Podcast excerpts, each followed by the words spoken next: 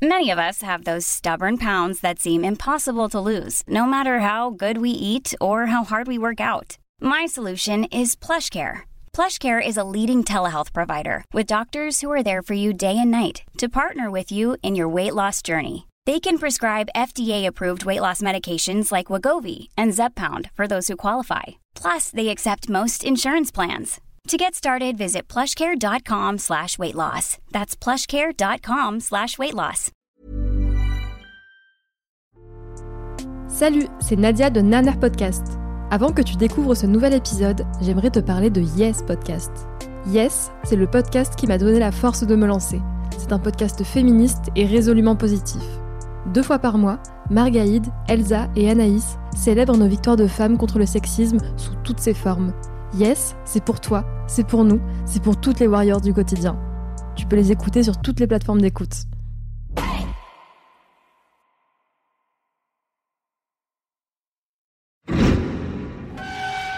Podcast Factory.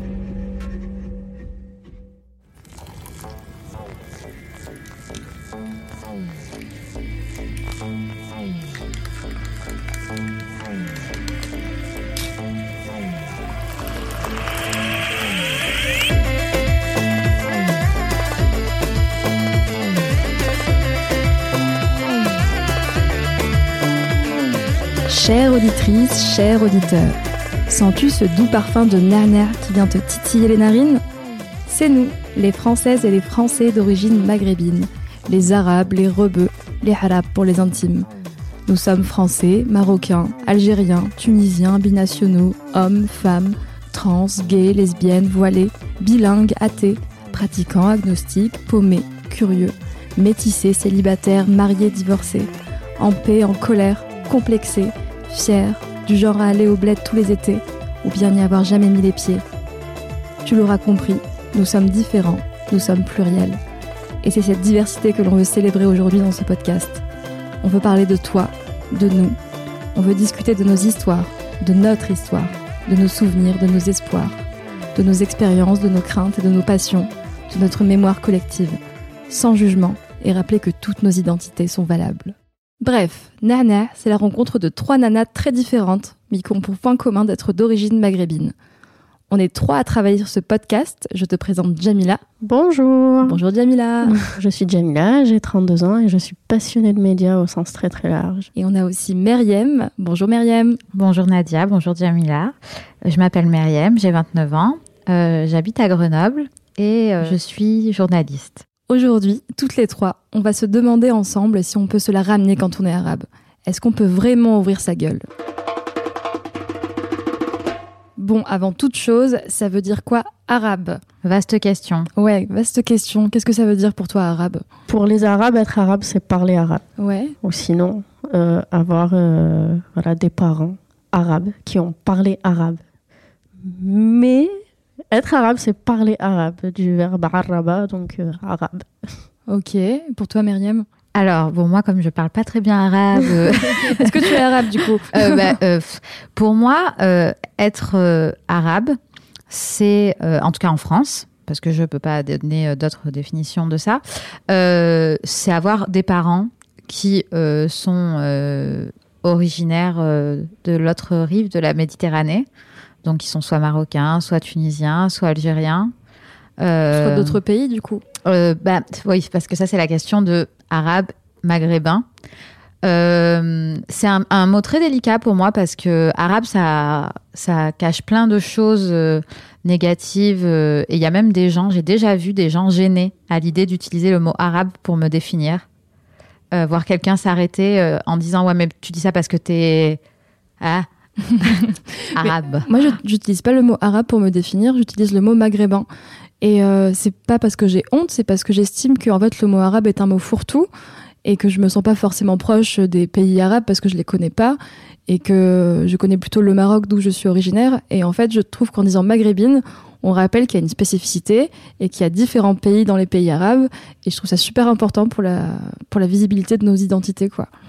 Alors, euh, moi, je suis assez euh, sensible à, ce discours-là.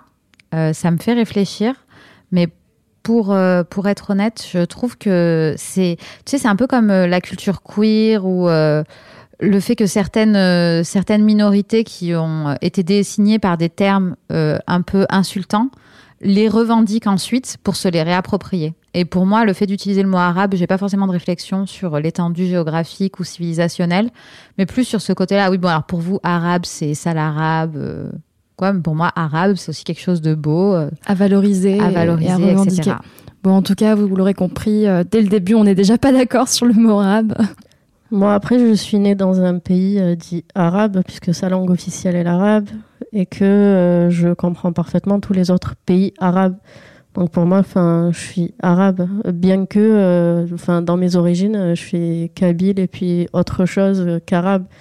Mais à partir du moment où j'ai eu cette culture-là et que je parle cette langue-là, que je l'écris et tout, bah, je suis arabe. Après, euh, le point de vue, euh, voilà, comme euh, sociologiquement, comme, comme on le vit en France, c'est comme ça qu'on nous définit aussi arabe. Euh, et c'est là qu'on n'est pas euh, trop d'accord avec Myriam, c'est que euh, en France, voilà, on c'est perçu comme une espèce de terme négatif ou je sais pas, alors que pour moi, bon, bah, déjà, c'est un état de fait. En fait, c'est ni bien, ni mauvais, ni rien du tout.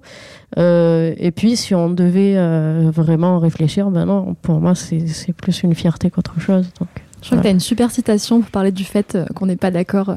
Euh, oui, alors il y a un proverbe très célèbre dans les pays arabes qui a même été cité à la Ligue arabe qui est "Ittafaq al-arabu ala annahum lan yattafiqu", qui veut dire les Arabes ont fait l'accord de ne jamais tomber d'accord. Et donc si on n'est pas d'accord, c'est que pour moi on est déjà des Arabes. quoi. Ça nous correspond très bien, je crois. En tout cas, en discutant ensemble, on s'est rendu compte qu'on avait toutes connu des situations, on avait eu envie d'ouvrir notre gueule et on veut les partager avec toi. Je voudrais rebondir sur euh, une chose qu'a dite euh, Jamila sur le fait que tu es née en Algérie, toi. Oui. Et que contrairement à Myriam et moi qui sommes nés en France, euh, toi tu es née en Algérie et tu n'as pas du tout connu la même enfance qu'on a eue.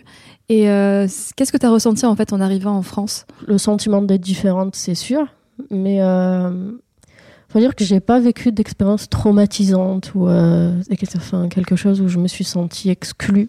Enfin, j'ai toujours vu ma double culture ou enfin voilà ou le fait voilà que je vienne d'Algérie ou quoi, enfin comme un, un plus. Donc euh, et ça a toujours été valorisé euh, par les autres. Donc euh, Et tu me disais que le fait d'être né en Algérie, être arabe ou algérien, c'était commun à, tout le monde. Et en fait, c'est en arrivant ici que tu t'es rendu compte qu'en fait, euh, ça allait pas être si facile que ça qu'être arabe. Ah oui, oui, oui, parce que déjà, comme tu disais tout à l'heure sur cette affaire de maghrébins, d'arabes, on entend beaucoup plus euh, le discours un peu de scission entre euh, arabes et berbères, on l'entend plus en France finalement qu'en Algérie. Euh, après, est-ce qu'il y a une spécificité maghrébine? Sans doute. Euh, mais est-ce qu'on la revendique euh, au Maghreb? Euh, Je suis pas sûre en fait. Je suis vraiment pas sûre de ça parce que euh, les écoles enseignent en arabe, tout le monde parle en arabe, les télévisions officielles parlent arabe. Voilà, et puis les peuples, enfin les peuples berbères, non, on va pas dire ça comme ça, mais les berbères, donc les berbères, ont dû bah, militer, comme en Algérie par exemple, pour que les langues berbères soient reconnues. Donc, euh, enfin, je pense que ça fait déjà quelques, siècles que le Maghreb est considéré comme, euh, arabe. Mais bon, c'est sans pour autant perdre ses origines euh, berbères. Parce qu'en fait, la question que nous, et le, moi, ce que ça me fait penser quand, on a pu en discuter avec toi, Jamila, c'est que moi, je suis née en France. Et bah, déjà, bon, bah, il y a toute une partie de réalisation que tu fais partie d'un groupe minoritaire dans un groupe majoritaire et que tu n'es pas membre. euh, Enfin, où tu es un peu membre, mais dans un statut spécial de la culture dominante, parce que bah, tes parents parlent le français, mais parlent aussi une autre langue qui est l'arabe. Euh, tu vas pas manger de la même manière. Euh, moi, dans, pour mon cas, mes parents étaient musulmans, donc tu manges pas de porc, etc. Et à un moment de ta vie, moi, j'ai été mise face à des clichés qui pour moi me correspondaient pas du tout. Bah, par exemple, tout à l'heure on disait qu'est-ce que c'est qu'être arabe, Euh, qu'est-ce que ça n'est pas? C'est pas parce que tu es arabe que forcément tu as grandi dans une banlieue française. C'est pas parce que tu es arabe que tu es forcément pauvre. C'est pas parce que tu es arabe que tu as forcément des difficultés scolaires. Euh, c'est pas parce que tu es arabe que tu es forcément euh, euh, je sais pas, euh, attiré par l'islam ou que tu as forcément des revendications religieuses ou une affinité particulière avec cette religion-là. C'est pour ça que moi, j'ai eu un vécu à un moment de cette identité où on collait sur moi des clichés qui pour moi me correspondaient pas du tout. Et c'est là en fait que naît la question de, ben, à ce moment-là, qu'est-ce que tu fais en fait? Et je sais pas si toi, tu as eu des expériences comme ça que tu n'avais pas eu dans, ton, dans la première partie de ta vie en Algérie et qui, qui te sont arrivées en France? Être arabe, c'est pas forcément être musulman. Être arabe, tu peux être chrétien, tu peux être juif, tu peux être athée, tu peux être agnostique. Et c'est vrai que dans les médias ou dans les représentations qu'on a euh, communément, j'ai l'impression que l'arabe, c'est forcément le musulman ou celui qui est attiré par cette religion ou en tout cas qui ne peut pas vivre en dehors de, de cette image. Et en fait, on peut euh, aussi bien être donc toutes les religions que j'ai dites ou ne pas avoir de religion, mais même physiquement en fait. Je pense que même physiquement, il y a un manque de représentation et que le nombre de fois où j'ai entendu tiens, t'es arabe, on dirait pas. Alors qu'en fait, euh, moi qui suis allée beaucoup de fois au Maroc, ou même dans ma famille, en fait, il y a des gens qui sont roux, il y a des gens qui sont blonds, il y a des gens qui ont les yeux bleus, il y a des gens qui sont blancs de peau, d'autres qui sont plus mat. Enfin, l'éventail physique en fait est aussi divers que dans toutes les autres euh, ethnies, quoi. Donc, euh, je pense qu'il y a vraiment un manque de représentation. Et plein de fois, je me suis dit, mais, merde, en fait. Euh, ils veulent pas comprendre en fait qu'on est tous différents et qu'on n'est pas forcément cette image qu'on voit partout en fait. En tout cas, pour revenir sur ce que tu disais, euh, c'est que les Arabes représentent seulement 20% euh, des musulmans dans le monde. Euh, et puis, enfin, être arabe, ça ne signifie pas du tout être musulman. Et quand on connaît les pays arabes, c'est très facile de s'en rendre compte. Et le seul moyen de faire l'amalgame, c'est de pas connaître les pays arabes. Mais d'ailleurs, la majorité des musulmans sont asiatiques, non? C'est pas ça? Le ça. plus gros, enfin, je crois que c'est en Indonésie qu'il y a le plus grand nombre de musulmans. Oui, Indonésie, Malaisie, enfin, c'est beaucoup. Après, et- Et du coup, on a des clichés vraiment. Enfin, on, quand tu imagines asiatique, tu imagines euh, bah, du coup une personne asiatique avec tous les clichés qui vont avec. Quand tu imagines un arabe, tu l'imagines musulman. exactement. Donc, ouais, il y a vraiment des clichés pour chaque chose. Après, enfin, pour moi, ça fait juste, euh, c'est juste le reflet d'une méconnaissance. J'ai même envie de Mm. dire d'une ignorance, quoi. Et si on retrouve cette ignorance-là dans les médias, c'est là qu'on a que c'est problématique. Là, on est, on, est vraiment face à une grande problématique si des personnes s'adressent à un grand public dans une communication de masse euh, et vont diffuser des idées et des stéréotypes parfaitement, euh, parfaitement éloignés de la réalité. Là, c'est vraiment malheureux parce que tout le monde n'aura pas l'occasion de voyager ou voilà pour aller euh, découvrir euh, euh, tout- tout le camailleux qui puisse exister de l'humanité. C'est super imp- important de rencontrer Ouais. des gens en fait et de discuter Ouais. avec des gens. euh. Exactement. différent. Mais moi, j'ai vraiment envie de partager avec vous les fois où vraiment j'ai été énervée en fait qu'on m'accole toujours les mêmes choses ou qu'on me fasse comprendre que j'étais pas pareil quoi. Genre il y a un truc, t'es pas arabe, c'est pas possible. Il y a, y a un truc, il y a forcément un mélange ou quelque chose. Genre euh, t'es trop poli pour être arabe ou Oh, tu parles bien pour, mais t'as fait des études. Ouais, moi, Ou- j'ai eu le. de- Ah, tu parles bien français euh, pour quelqu'un qui est né en Algérie ou Ah, tu viens d'Algérie. Bon, déjà, je suis venue quand j'avais 12 ans, merci, j'en ai 32. Euh, je venais avant pour les vacances, donc ça veut pas dire que je suis venue de mon trou perdu et que je sais pas. à la limite, t'aurais le droit d'avoir un accent ou de pas bien parler parce Euh, que oui, en- d'autres accents sont valorisés et certains ne le sont pas. Ce sera un autre débat, mais euh, Bon, après, oui, ce sera un autre débat parce que vraiment, tous les accents sont vraiment. euh, pas jugé à la même enseigne. oui. Ah ouais, non, mais c'est malheureux. En tout cas, ouais, le truc de t'es poli ou t'es sage pour une arabe ou t'es cultivé pour une arabe. Ou... J'ai eu aussi le, un autre truc insupportable, c'est qu'en ce moment, il y a un grand mouvement, moi, qui me fait beaucoup plaisir, en fait, c'est le fait qu'il y a plus de diversité dans les représentations. On voit des corps différents, on voit des, des, des cheveux différents dans, dans les publicités, euh, dans les défilés de mode, etc. Et un jour, il y a un mec qui va sortir, euh, t'as de la chance, euh, c'est la mode d'être arabe en ce moment. Je la mais waouh L'enfer, quoi. C'est chaud. Ouais, ouais, tu dis, ah ouais, d'accord, on en est là en fait. À aucun moment vous avez réfléchi à la signification de tout ça en fait. Donc, euh, ouais, je sais pas Bah si vous avez des situations après- comme ça vous aussi, mais euh, Voilà, parce que déjà, en même temps, est-ce qu'on a cherché à nous représenter correctement? Mhm. je, je suis pas sûre. Euh, et puis, est-ce que les personnes, euh, voilà, maghrébines, tout ça, ont-elles cherché à se faire entendre aussi? Je sais pas, parce que c'est, enfin, parce que j'ai pas envie d'incriminer une partie, de Oui. dire euh, on nous a fermé les portes, on Mhm. peut pas y aller et tout. Est-ce qu'aussi on a fait euh, la démarche d'y aller, de prendre la parole euh, pas, pas certain, quoi. Enfin, il y a très peu, on voit bien dans les médias qu'il y a peu de voix euh, qui vont venir représenter, par exemple, euh, je sais pas moi, ben justement, euh, les, les enfants d'immigrés, les immigrés. euh, Enfin, je sais pas pourquoi on dit encore les enfants d'immigrés. Après, c'est peut-être à, double. Enfin, il y a peut-être deux responsables euh, à cette situation. C'est que d'un côté, euh, peut-être qu'ils sont pas invités ou qu'on leur donne pas la place ou qu'ils n'ont pas eu accès aux mêmes chances que les autres. Et de l'autre côté, il y a le côté. Euh, Enfin, il y a le fait de pas avoir envie tout le temps de se justifier en fait. Enfin, je sais pas vous, mais moi dire euh, oui, je suis marocaine et oui, je suis polie et oui, j'ai fait des études et tout le temps se la ramener et dire euh, être un peu l'arabe de service et raconte. Enfin, je sais pas moi, se justifier constamment en fait sur oui, j'ai le droit d'être ici. Oui, regardez, je suis née ici. En fait, c'est surtout faire euh, comment, savoir comment. Moi, pour moi, euh, de mon vécu, et plus j'avance et plus je réfléchis là-dessus, il y a quand même des difficultés avec euh, les personnes maghrébines pour une partie de la société française. Et on est un peu depuis, par moment, on est un peu bouc émissaire.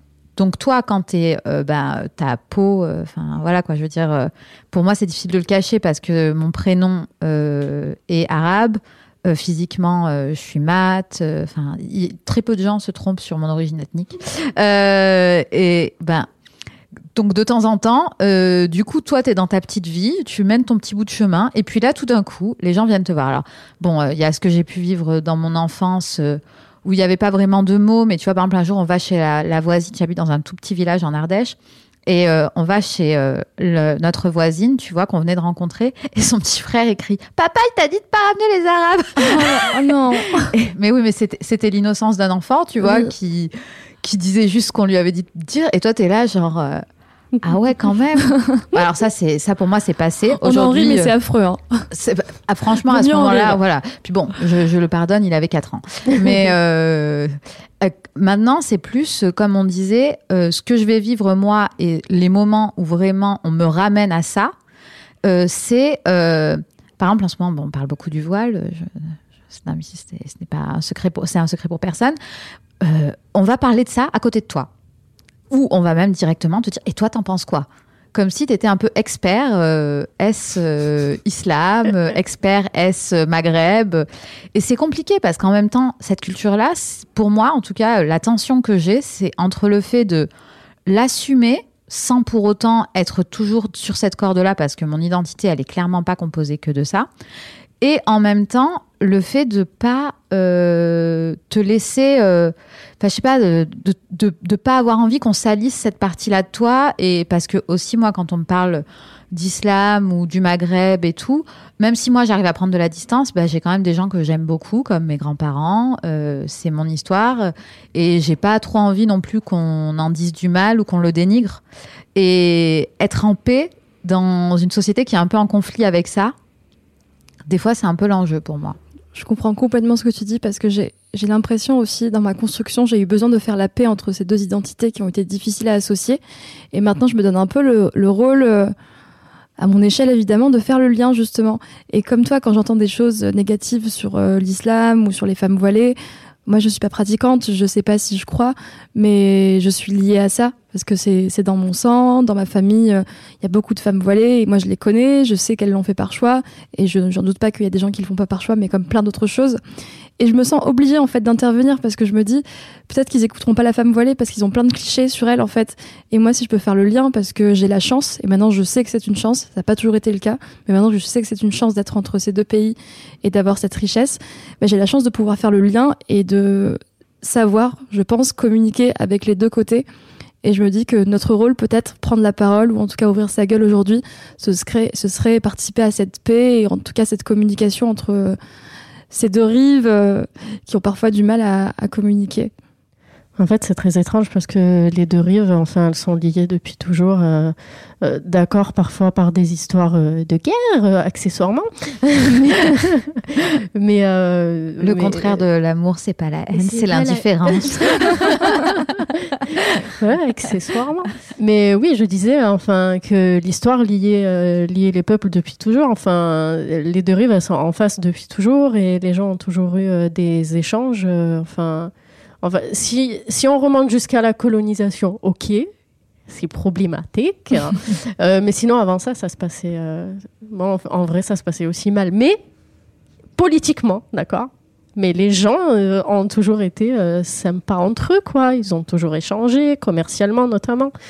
Donc, enfin, il n'y a pas de raison. En fait, aujourd'hui d'aller choisir entre euh, euh, être français, euh, être maghrébin, être arabe. Enfin, il n'y a vraiment pas de raison d'aller choisir dans un pays, dans un monde qui devient de plus en plus global, déjà pour commencer, et particulièrement pour ces deux identités-là. Il n'y a pas de raison qu'il y ait une espèce de dissonance cognitive où tu vas être à deux doigts de la bipolarité.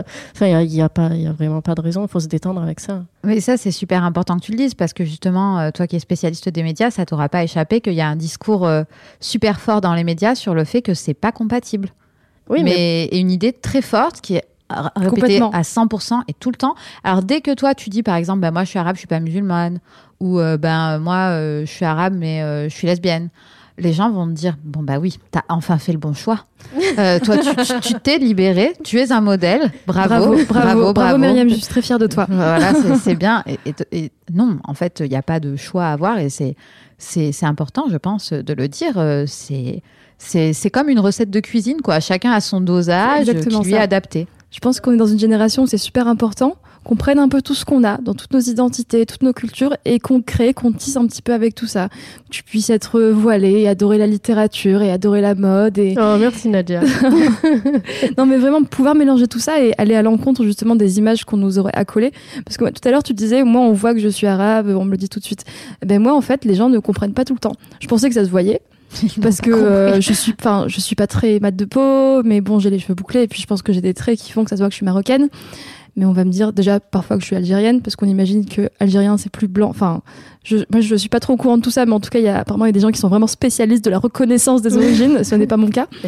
Et puis au travail c'est plutôt non attends elle doit être espagnole. Non attends elle doit être libyenne. Non et je suis là mais mais pourquoi en fait? Pourquoi vous faites des paris sur mes origines quoi? Et je veux juste raconter une anecdote terrible qui m'est arrivée au travail parce que vraiment, pour moi, c'est euh, comment dire, un jour où j'avais envie mais de l'étrangler le mec en fait. C'est que je travaille dans un lieu culturel et, euh, et, un monsieur est venu me voir et il m'a dit. Euh, déjà, il m'a fait une remarque sexiste et je lui ai dit que je n'étais pas d'accord pour les remarques sexistes. Et après, c'était mais, mais vous venez d'où? Je dis bah je, je viens d'Avignon et vous, monsieur et vraiment, naïvement, j'ai dit je viens d'Avignon parce que je suis née à Avignon et la plus grande partie de ma vie, je l'ai passée là-bas. Et, et voilà, c'est pas une honte de dire quelles sont mes origines, mais c'était vraiment ça, quoi. Et il me dit non, non, mais euh, vous venez d'où, quoi? Tunisie, euh, Algérie, euh, Maroc. Tu voyais tout le couscous briller dans ses yeux, toutes, toutes, les images fantasmées qu'il avait, les danses du ventre et tout. Vraiment, tu voyais qu'il me sexualisait. Enfin, tu voyais tous les fantasmes orientalistes dans ses yeux, quoi. Du coup, je fais, bah, je suis d'origine marocaine, monsieur. Et il me dit mais euh, mais c'est très beau le Maroc. Euh, qu'est-ce que vous faites ici? Et là, je me suis dit mais qu'est-ce que je fais ici? C'est-à-dire que je suis au travail et que je dois justifier de ma raison d'être ici. Et peut-être que je, le prends mal parce que euh, il y a tout un, un, passif et que du coup j'ai forcément ma susceptibilité, etc. Mais je me dis non, enfin il dirait pas à n'importe qui qu'est-ce que tu fais ici en fait? C'est si beau le Maroc. Après ce genre de ce genre de choses que les gens se permettent comme disait euh, comme disait Myriam est-ce que c'est pas favorisé par euh, le climat médiatique? Euh, c'est probable. Après est-ce que ce qu'on dit dans les médias est vrai? Et est-ce que quand on répète un mensonge il devient vrai. Est-ce qu'il devient vrai? J'ai l'impression que c'est le cas.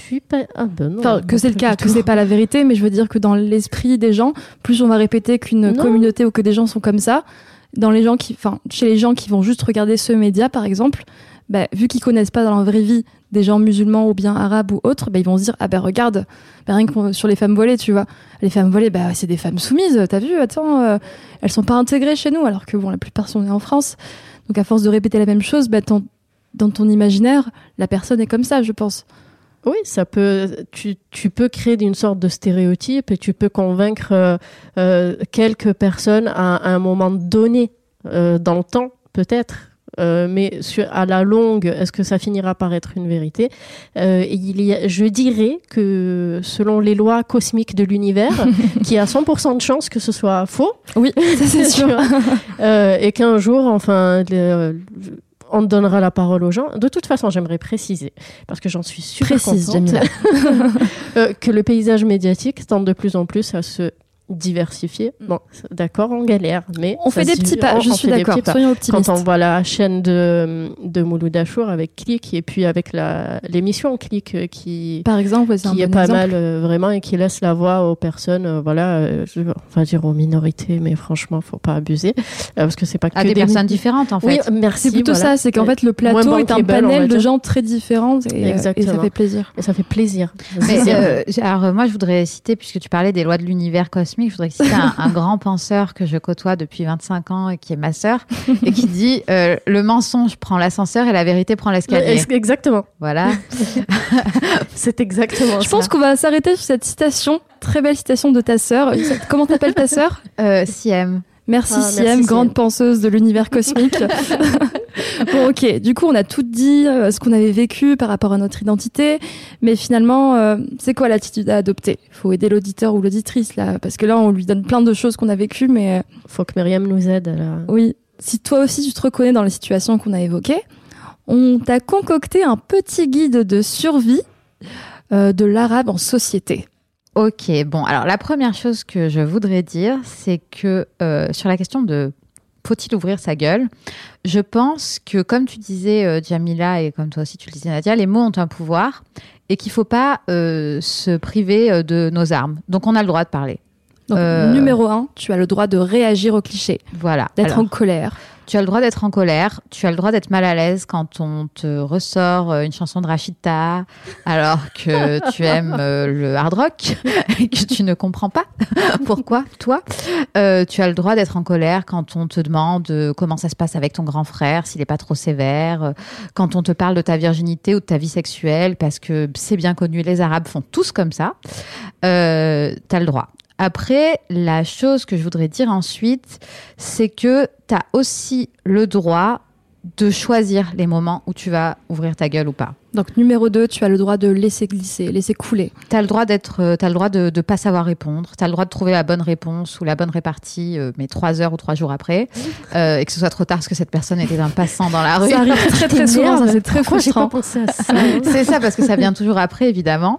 Et euh, tu as le droit aussi, même si tu as la bonne répartie, de décider qu'à ce moment-là, cette personne-là, euh, t'as pas envie de lui répondre, euh, t'as pas envie de rentrer là-dedans, De mettre ton énergie là-dedans. et de rajouter aussi de l'énergie dans, dans, ce, dans ce débat d'idées. euh, Enfin, Donc numéro 2, préserve-toi. Prends soin de toi. préserve-toi, prends soin de toi. Le but, c'est quand même que tu sois euh, bien et bien dans ta vie. Euh, et pour finir, euh, je crois aussi qu'il faut être conscient qu'on n'est pas seul. Et euh, quand on a parlé euh, de ce sujet-là, de faut-il ouvrir sa gueule quand on est arabe, il faut se rendre compte que ce que ce qu'on peut vivre vis-à-vis de sa différence en tant qu'arabe, il y a plein d'autres groupes minoritaires qui le vivent vis-à-vis de leur différence.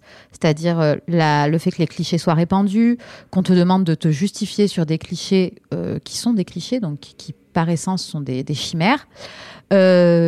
Et euh, donc t'es pas seul, t'es pas le seul à vivre ça. Ça veut pas dire aussi que ce sera toujours comme ça. Ça peut évoluer. Donc il faut rester euh, optimiste, euh, prendre soin de soi et pas hésiter à s'exprimer. Pour résumer, euh, un numéro guide 3, de tu n'es pas seul. You are not alone, comme disait Michael Jackson. Myriam va être la spécialiste des citations de qualité dans cette émission, je crois. Merci. Donc on résume. Numéro 1, tu as le droit de réagir au cliché, d'être en colère. Numéro 2, tu peux laisser couler, t'es pas obligé de réagir, t'es pas obligé d'être un porte-parole, préserve-toi, prends Ouais. soin de toi. Et enfin, numéro 3, tu n'es pas seul. Non. Comme disait Michael Jackson, You are not alone. merci pour ce guide de survie, je pense qu'il nous sera euh, très utile euh, au quotidien. Mais rappelez-vous surtout, euh, enfin, rappelle-toi, tu peux célébrer ton identité, sois fier de qui tu es. Plus on sera nombreux et nombreuses à prendre la parole, mieux on avancera. Non, non, bah, je pense que ouais, on peut dire ça. Et euh, on peut, on peut dire aussi que, enfin, c'est, on parlait de l'identité un peu unique. Chacun est comme il est en fait. Et même si on est, on a tous ici dans cette pièce, enfin toutes les trois, le point commun d'être arabe, on est toutes tellement différentes aussi. Donc, il n'y a pas de souci avec ça. Il faut Mm. pas se. C'est normal d'avoir besoin de faire sa propre recette.